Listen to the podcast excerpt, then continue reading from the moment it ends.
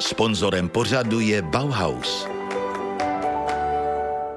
Trefa do černého pro váš dům i zahradu.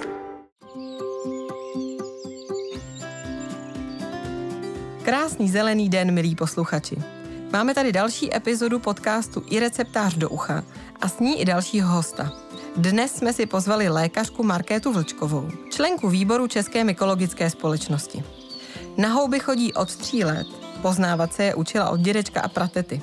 Hlouběji se o ně ovšem začala zajímat až v roce 2014 v souvislosti se svou profesí a prací na dětském urgentním příjmu ve fakultní nemocnici v Motole, kde podezření na otravu houbami řešili přes léto téměř každý víkend. Dobrý den. Dobrý den. Každému hostu tady pokládáme na úvod stejné otázky. Máte raději rostliny nebo zvířata? No, vzhledem k tomu, že od malinka inklinuju k přírodním vědám, tak eh, tady nemám úplně preference. Pravdou je, že kytičky jsou poněkud vděčnější na focení, protože nemají úplně tendence vám utéct, na rozdíl od zvířátek, ale mm, nemůžu říct, že bych jedno měla raději než druhé. Co považujete za svůj pěstitelský nebo chovatelský úspěch? Přiznám se, že v tomhle ohledu jsem dost ztracená entita, takže ani pěstění, ani chovatelství mi moc nejde. Za úspěch považuji fakt, že některé květiny po babičce přežily už 22 let mojí péče, prošly chudinky poněkud drsnou selekcí a co se týče chovu, tak ideální zvíře je pro mě kočka, protože ta se o sebe více méně dokáže postarat sama. A co se vám jako chovatelce naopak nepovedlo? No, prakticky všechno, na co jsem sahla. Například jsem zkusila strašilky ještě jako dospívající, nějak jsem to s nimi úplně neuměla. Jaká je vaše nejoblíbenější rostlina nebo zvíře? Opět tady ty superlativy jsou pro mě poměrně komplikované vzhledem k tomu, že jsem se hlásila i na přírodovědeckou fakultu úspěšně, tak těch oblíbených druhů je celá řada. Kdybych si měla vybrat eh, krásně třeba střevíčník, pantoflíček nebo různé vstavače a u zvířátek musím říct, že jsou docela milí hadi. Kdyby se neměla žádná omezení a mohla chovat nebo pěstovat úplně cokoliv, co by to bylo? Smrže. Děkuju. A teď pojďme k houbám, které jsou taky vaším oborem. Už jsem zmiňovala, že jste profesí lékařka. Má to s mykologií něco společného, nebo jde zkrátka o dvě samostatné vášně? Jde víceméně o dvě samostatné vášně. Houby samozřejmě se také sekvenují, což by mělo něco společného s genetikou a mohu tím pádem využít svoje zkušenosti z molekulární biologie, ale jinak jsou to víceméně dvě úplně oddělené vášně. Dřív se znalosti o druzích a sběru hub předávaly z generace na generaci. Dnes už to příliš neplatí. Radíte tedy sbírat na jistotu hříbky a babky, nebo třeba vyrazit na poznávací kurz sběru hub? To je poměrně komplikovanější otázka. Tak ono, co se týče hřibů, to je první věc, tak i mezi nimi jsou druhy nebezpečné nebo nechutné a v neposlední řadě druhy chráněné, takže neplatí, že všechno, co má dole takzvaně molitan, patří do hrnce. Vůbec tomu tak není, můžete si ublížit nebo si můžete skazit jídlo a nebo taky sebrat houbu, která si zasluhuje spíš ochranu než konzumaci, jako je například hřib královský nebo hřib fechtnerův. Čili ani fakt, že hříbky všechny patří do hrnce rozhodně neplatí. Co se týče rozšiřování obzoru, lze samozřejmě samostudium, ale není to úplně nejspolehlivější metoda. Určit houbu podle atlasu může být v některých případech poměrně snadné, ale v řadě případů je to poměrně složité, proto spíše doporučuji terénní vycházky s někým zkušeným, návštěvu výstavy, případně návštěvu mykologické poradny. Platí, že slimáci žerou jen jedlé houby? Nebo že jedovatá po rozříznutí z černá? To samozřejmě neplatí ani jedno. Slimákovi je víceméně úplně jedno, co ožužla. Oni jsou poměrně nevybíraví. Je to jiný organismus, není to člověk, funguje jinak, má jiné orgány, jiné receptory. Tedy některé houby, které nám skutečně vadí, slimákovi vadit vůbec nemusí. Takže fakt, že houba je ožvíkaná od slimáka rozhodně neznamená, že může být skonzumována. Teď přemýšlím, která houba po rozříznutí z černá napadá mě snad akorát hlubinka černající, což je je celkem chutný jedlý druh. Některé její příbuzné holubinky také mohou po rozříznutí zčernat a taky jsou z většiny jedlé a chutné. Jediná, která je po rozříznutí černá a jedovatá, která mě teď napadá, je pestřec. Takže ani toto samozřejmě neplatí.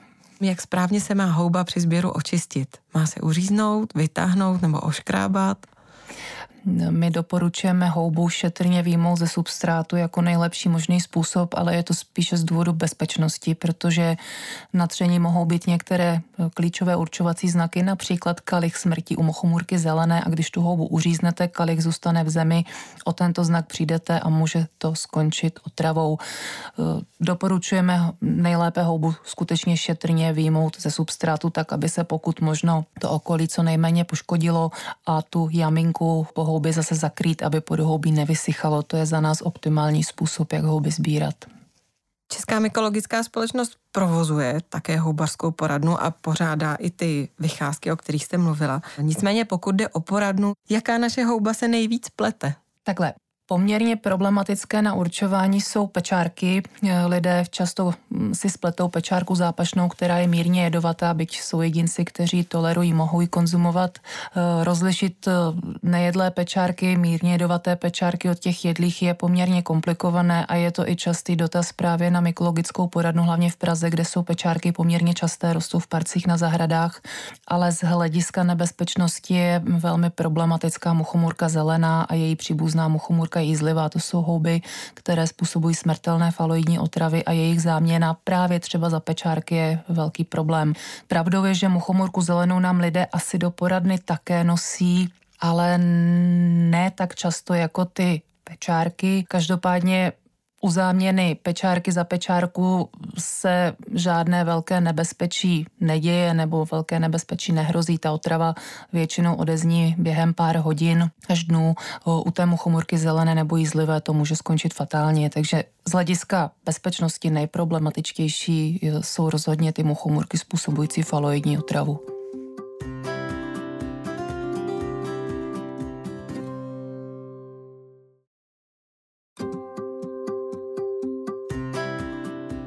Jsme národ houbařů, ale umíme sbírat zodpovědně? Nepřibývá třeba otrav?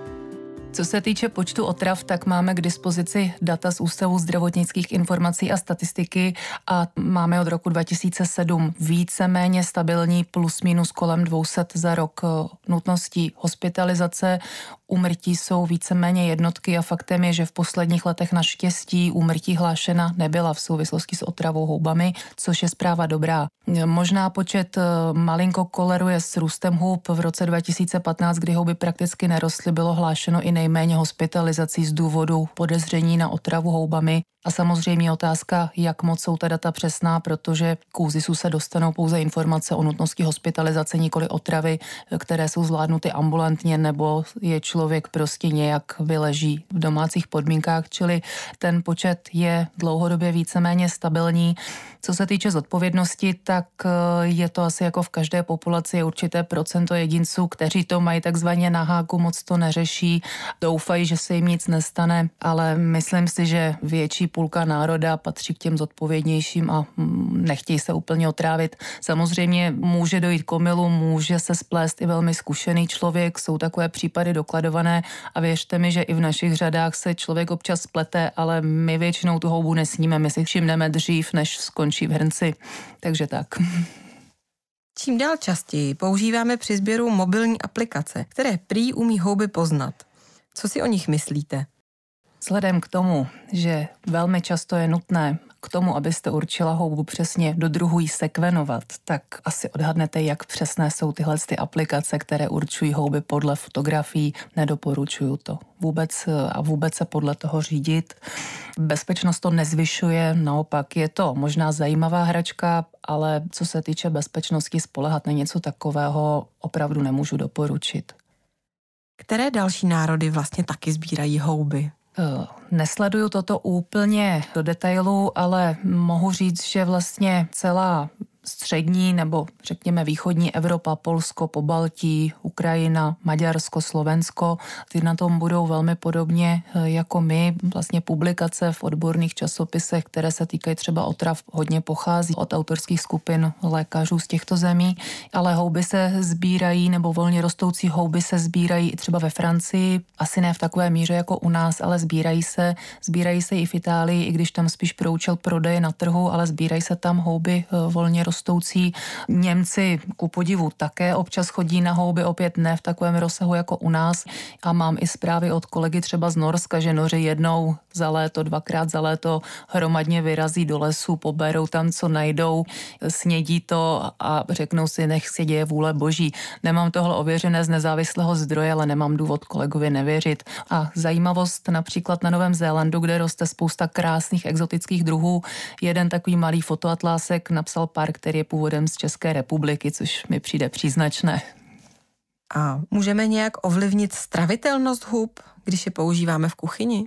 Rozhodně jednak délkou tepelné úpravy ta stravitelnost se o něco zlepší, když se ty houby upravují tepelně déle a potom taky nekombinovat je s dalšími hůře stravitelnými potravinami, jako je třeba velké množství tuku nebo vajec, což v podstatě vylučuje smaženici jako vhodný pokrm ke konzumaci, ale samozřejmě pokud má člověk smaženici rád, tak není problém jednou za čas si jí dát. Vhodnější úprava pro houby je třeba dušení, případně je přidat do polévek a doporučuji důrazně delší tepelnou úpravu. Týká se to hlavně druhů obsahujících termolabilní prchavé toxiny, ale víceméně všech druhů, protože ta stravitelnost hub není úplně dobrá a tou tepelnou úpravou se to přece jenom o něco zlepší. To jsou které druhy? Například eh, některé hřibovité, hřib satan, který by se ale neměl konzumovat, protože je vzácný hřib koloděj. Potom se to týká václavek, čirůvek z rodu lepista, například čirůvka fialová, eh, bezprstené mochomurky, dříve pošvatky, ale ty málo kdo sbírá pro kuchyň, protože jsou jednak křehké a jednak se snadno spletou s mochomurkou zelenou, jsou si velmi podobné. A máte nějakou oblíbenou houbu? Oblíbený houbový recept? Uh. Co se týče hub, tak oblíbených jich je samozřejmě opět celá řada. S těmi superlativy bych šetřila, ale pokud byste se zeptala v souvislosti s konzumací, tak eh, velmi oblíbené jsou smrže, kačenka česká a rudoušek uťatý považuji za velmi chutný pozdně letní a podzimní druh. A některou houbu, kterou už naopak nikdy nechcete najít nebo dokonce ochutnat? Vzhledem k tomu, že v rámci ochrany hub monitorujeme výskyt druhů na různých územích, tak eh, by nedávalo smysl nějakou houbu najít nechtít. My je samozřejmě chceme najít pokud možno všechny, které tam rostou a je správně určit do druhu, což se nám nevždycky daří. Pokud byste se opět ptala na konzumaci, tak eh, paradoxně mi nechutná laniš. Nepřišla jsem mu na chuť, má takovou specifickou z mého pohledu příchuť, která mi nevyhovuje. Léto a čas dovolených je v plném proudu. Užijte si ho podle vašich představ a přijďte si vybrat do odborného centra Bauhaus ze široké nabídky zahradního nábytku, pergol, markýz, slunečníků, grilů, bazénů, výřivek a bohatého příslušenství potřebného pro pobyt na pláži nebo na zahradě. Bauhaus. Když se to má podařit. O sběru hub existuje celá řada pověr a babských rad. Rostou opravdu do kruhu? Hm, řada z nich ano, dokonce jsem takhle viděla růst i hřiby dubové, což není úplně typické, ale evidentně to umějí. S oblibou to dělají bedly, s oblibou to dělají pečárky, s oblibou to dělají čirůvky, s oblibou to dělají špičky a dá se tahle znalost využít i k tomu, když si například na satelitní mapě najdete fotku louky a vidíte tam ty kruhy tmavé trávy, tak jsou to velmi pravděpodobně kruhy, ve kterých se dají najít houby. Problém je, že podle kruhu nepoznáte, jaká houba tam roste, takže nevíte, jestli tam máte vyrazit na jaře, v létě nebo na podzim, jestli tam bude májovka, špička nebo třeba čirůvka dvoubarvá. To už člověk musí zjistit návštěvou terénu, ale dělají to a dělají to poměrně často. Můj tchán chodíval na houby jen při dorůstajícím měsíci. Má fáze měsíce vliv na to, jak houby rostou? Takhle, my na to nemáme žádná tvrdá data, hodně se to traduje. Zjišťovala jsem, co se o tom ví, napsal mi kolega Jiří Souček z jeho Českého muzea, že si toho trochu všímal a platí, že za dobrých podmínek, pokud jsou stabilní srážky, skutečně potvrzuje to, co tvrdil váš chán, že v době dorůstání měsíce se mu to zdá o trošku lepší, ale je to velmi subjektivní hodnocení. Jak říkám, žádný seriózní výzkum nebo tvrdá data na toto nemáme. Ovšem empirie je empirie a je možné, že to takhle vypozorovalo i více lidí před námi, takže možná na tom něco bude, ale není to rozhodně jediná věc, která ovlivňuje růst hub. Co tedy má na růst hub opravdu vliv? A dokážeme odhadnout, jestli je ten, který les houbový, po čem bychom se měli dívat? Tak na růst hub má největší vliv počasí, konkrétně vlhkost a teplota. Pokud je velmi sucho, neprší, tak houby neporostou, možná s čestnou výjimkou nějakých suchomilných, kterým sucho nemusí až tolik překážet, ale obecně platí, že většina druhů potřebuje pro svůj růst nějakou míru půdní vlhkosti. Pokud toto není, houby nebudou růst. Co se týče teplot, tak většině hub vadí extrémně vysoké teploty. Od nějakých těch 28-30 stupňů Celsia se růst hub zpomaluje až zastavuje. Pokud tyto teploty trvají více dnů, tak tu téměř spolehlivě růst hub utlumí, přestože třeba občas zaprší, ten déšť to v těchto případech nezachrání. No a pochopitelně většině druhů vadí mráz. Některé zimní houby snesou mírný mráz, například penízovka sametonohá, hlíva ústřičná, uchojedá šovoty porostou i v zimě. Některé časní jarní druhy jako kačenka česká taky snesou mírné mrazíky. Opět pokud je minus 20, tak ani tyto houby růst nebudou, čili na co koukat. Výborné je koukat na míru půdní vlhkosti, pokud je velmi nízká, nemá smysl chodit do lesa a taky sledovat, jaké jsou denní teploty. Pokud je o tu druhou část, jak se pozná, který les je houbový, to lze jenom do jisté míry, taky to nelze úplně vždycky perfektně odhadnout. Obecně platí, že pokud je velmi husté bylinné patro, tak tam houby spíš neporostou, spíš se jim tam nebude dařit s výjimkou třeba křemenáčů, kozáků, tak je dobré se podívat, eh, jestli jsou tam vhodní mykorizní partneři. Pokud hledáte mykorizní druhy, kdybychom mluvili teď o letní sezóně, tak by šlo zřejmě o hřibovité holubinky a tak dále. Takže jsou vhodné lesy, ve kterých se vyskytují mykorizní dřeviny, jako je buk, dub, borovice, smrk, bříza. Nemá smysl chodit v tomto období do jesenin, které nejsou mykorizní. Tam naopak má smysl chodit na jaře, kdy tam mohou být i smrže nebo majovky.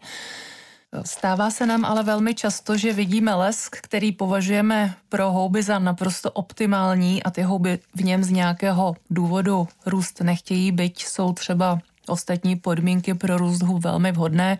Popojdete 400 metrů, vypadá to tam úplně stejně a najednou nemáte pro houbu kam šlápnout, čili je to velmi nevyspytatelné. Do jisté míry to odhadnout lze, ale nemůžu říct, že by na to byl nějaký stoprocentně spolehlivý návod. Co je pravdy na tom, že se musí na houby chodit brzy ráno? No to spíš záleží na tom, jestli jste nebo nejste raní ptáče. Zkusím možná zaspekulovat, jak tenhle mýtus vznikl. Pokud jsou dobré podmínky, eh, umí houba poměrně rychle navýšit svůj objem. Když jste v lese odpoledne jeden den, ty plodničky mohou být ještě malé, někde schované v substrátu, pod listím nejsou vidět a ona přes noc skutečně za dobrých podmínek, když má hodně pláhy, dokáže eh, vyrůst natolik, aby už byla vidět. No pochopitelně, když se k ní ráno dostanete první, tak máte jistotu, že vám ji nikdo nesebere, ale jinak je to úplně jedno. Když houby rostou, rostou ve velké množství, tak je jich ten les víceméně plný, dostane se na všechny. Když houby nerostou, je úplně jedno, jestli půjdete ráno, v poledne nebo večer, nenajdete vůbec, ale vůbec nic.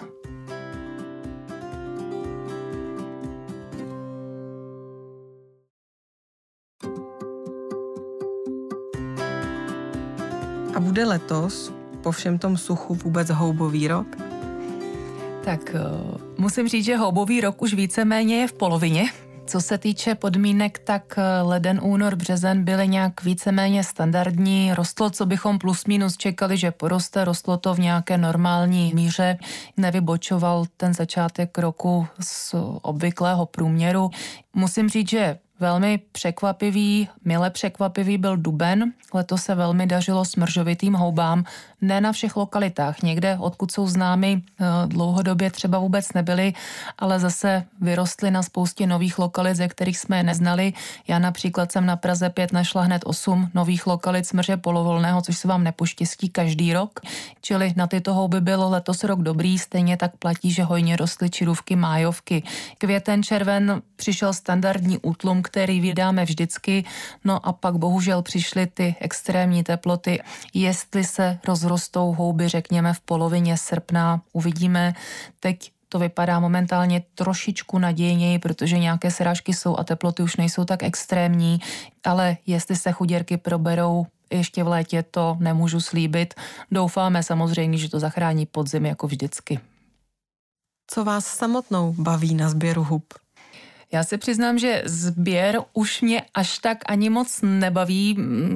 Jednak člověk už v lese žije s myšlenkou, že to pak bude muset zpracovat, nakrájet, uvařit z toho večeři, což se vám ne vždycky chce, ale ano, sbírám houby ráda, lhala bych, kdybych tvrdila, že ne, ale stačí mi velmi málo vlastně pro vlastní potřebu na ten jeden oběd. Eh, baví mě ale houby objevovat, poznávat, baví mě je fotit. Jsem poměrně vášnivý fotograf, byť nemůžu říct, že nějak excelentní a obecně mě baví na ně koukat, protože je považuji prostě za velmi, velmi estetické. Kvůli zvyšování teplot a suchu u nás začínají růst nové druhy rostlin. Platí to i pro některé houby? Rozhodně platí. Dostal se k nám takhle například hřib dipénův nebo hřib žlutoměďový. Nalezena byla i mřížovka, která typicky roste ve Středomoří, takže i z hlediska hub to oteplování se projevuje tím, že tady vydáme druhy, které jsme dříve neviděli a některé ty teplomilnější druhy, které u nás rostou, nyní možná o něco ochotněji. Nemáme zase na to tvrdá data, respektive ten monitoring provádíme, ale zatím ta data nejsou zanalizovaná subjektivně se nám zdá, že těchto hub o něco přibylo. V posledních letech stoupá obliba domácího pěstování hub. Jaké houby se k němu hodí a které jsou třeba vhodné pro začátečníky? Pěstování se hodí jistě celá řada druhů. Hezkou přednášku na toto měl eh, kolega inženýr Jablonský, je volně dostupná na našem YouTube kanále. Pro začátečníky si myslím, že je docela fajn hlíva nebo pečárky, ale musíte do toho investovat. Koupíte si sadbu a s trochou štěstí eh, vám ta sadba za dobrých podmínek obraší. Hlíva je možná o malinko složitější, protože potřebuje specifické teplotní podmínky, potřebuje trochu chladový šok, což ne vždycky jí lze zajistit, ale nám se to třeba ku podivu povedlo. Pak jsou kolegové, které se tomu i v domácích podmínkách věnují ve velkém, pěstují třeba rejši, což už mi přijde trochu složité, nebo hlívu růžovou, různé polničky, eh, houževnatec. Takže těch možností je celá řada. Musí se tomu člověk trochu věnovat a musí na to mít eh, vhodné podmínky, ale myslím si, že i v paneláku se dá vypěstovat se sadby třeba malá úroda těch jedlých pečárek a máte jistotu, že se neotrávíte, protože ta sadba je naočkovaná jedlým druhem. Říká se, že houby, respektive podhoubí, tedy mycelium, o kterém už jste mluvila, jsou nervovou soustavou lesa. Jak to funguje? Přiznám se, že tohle nevím. Vím, proč se to říká, protože v poslední době velmi populární kniha od Merlina Sheldrake'a Propletený život. Máme tuhle knížku k dispozici, mám v plánu ji přečíst, ale ještě jsem se k tomu nedostala, takže všem zájemcům doporučuju pročíst tady tuhle knížku, kde se o tom dovíte více. A to je pro dnešek vše. Dnes jsme si povídali o houbách a jejich sběru s paní doktorkou Markétou Vlčkovou, které tímto děkuji za rozhovor. Naslyšenou. Naslyšenou. Více informací o procházkách i houbařskou poradnu najdete na internetových stránkách České mykologické společnosti cms.cz. Kdybyste se chtěli o houbách dozvědět něco dalšího, podívejte se na náš web ireceptář.cz. Pokud potřebujete s něčím poradit, nejen ohledně hub, pošlete nám svůj dotaz na adresu poradna zavináč i receptář.cz a my vaše dotazy rádi zodpovíme v některé z poraden podcastu i receptář do ucha. Těším se zase příště a ať vám to roste.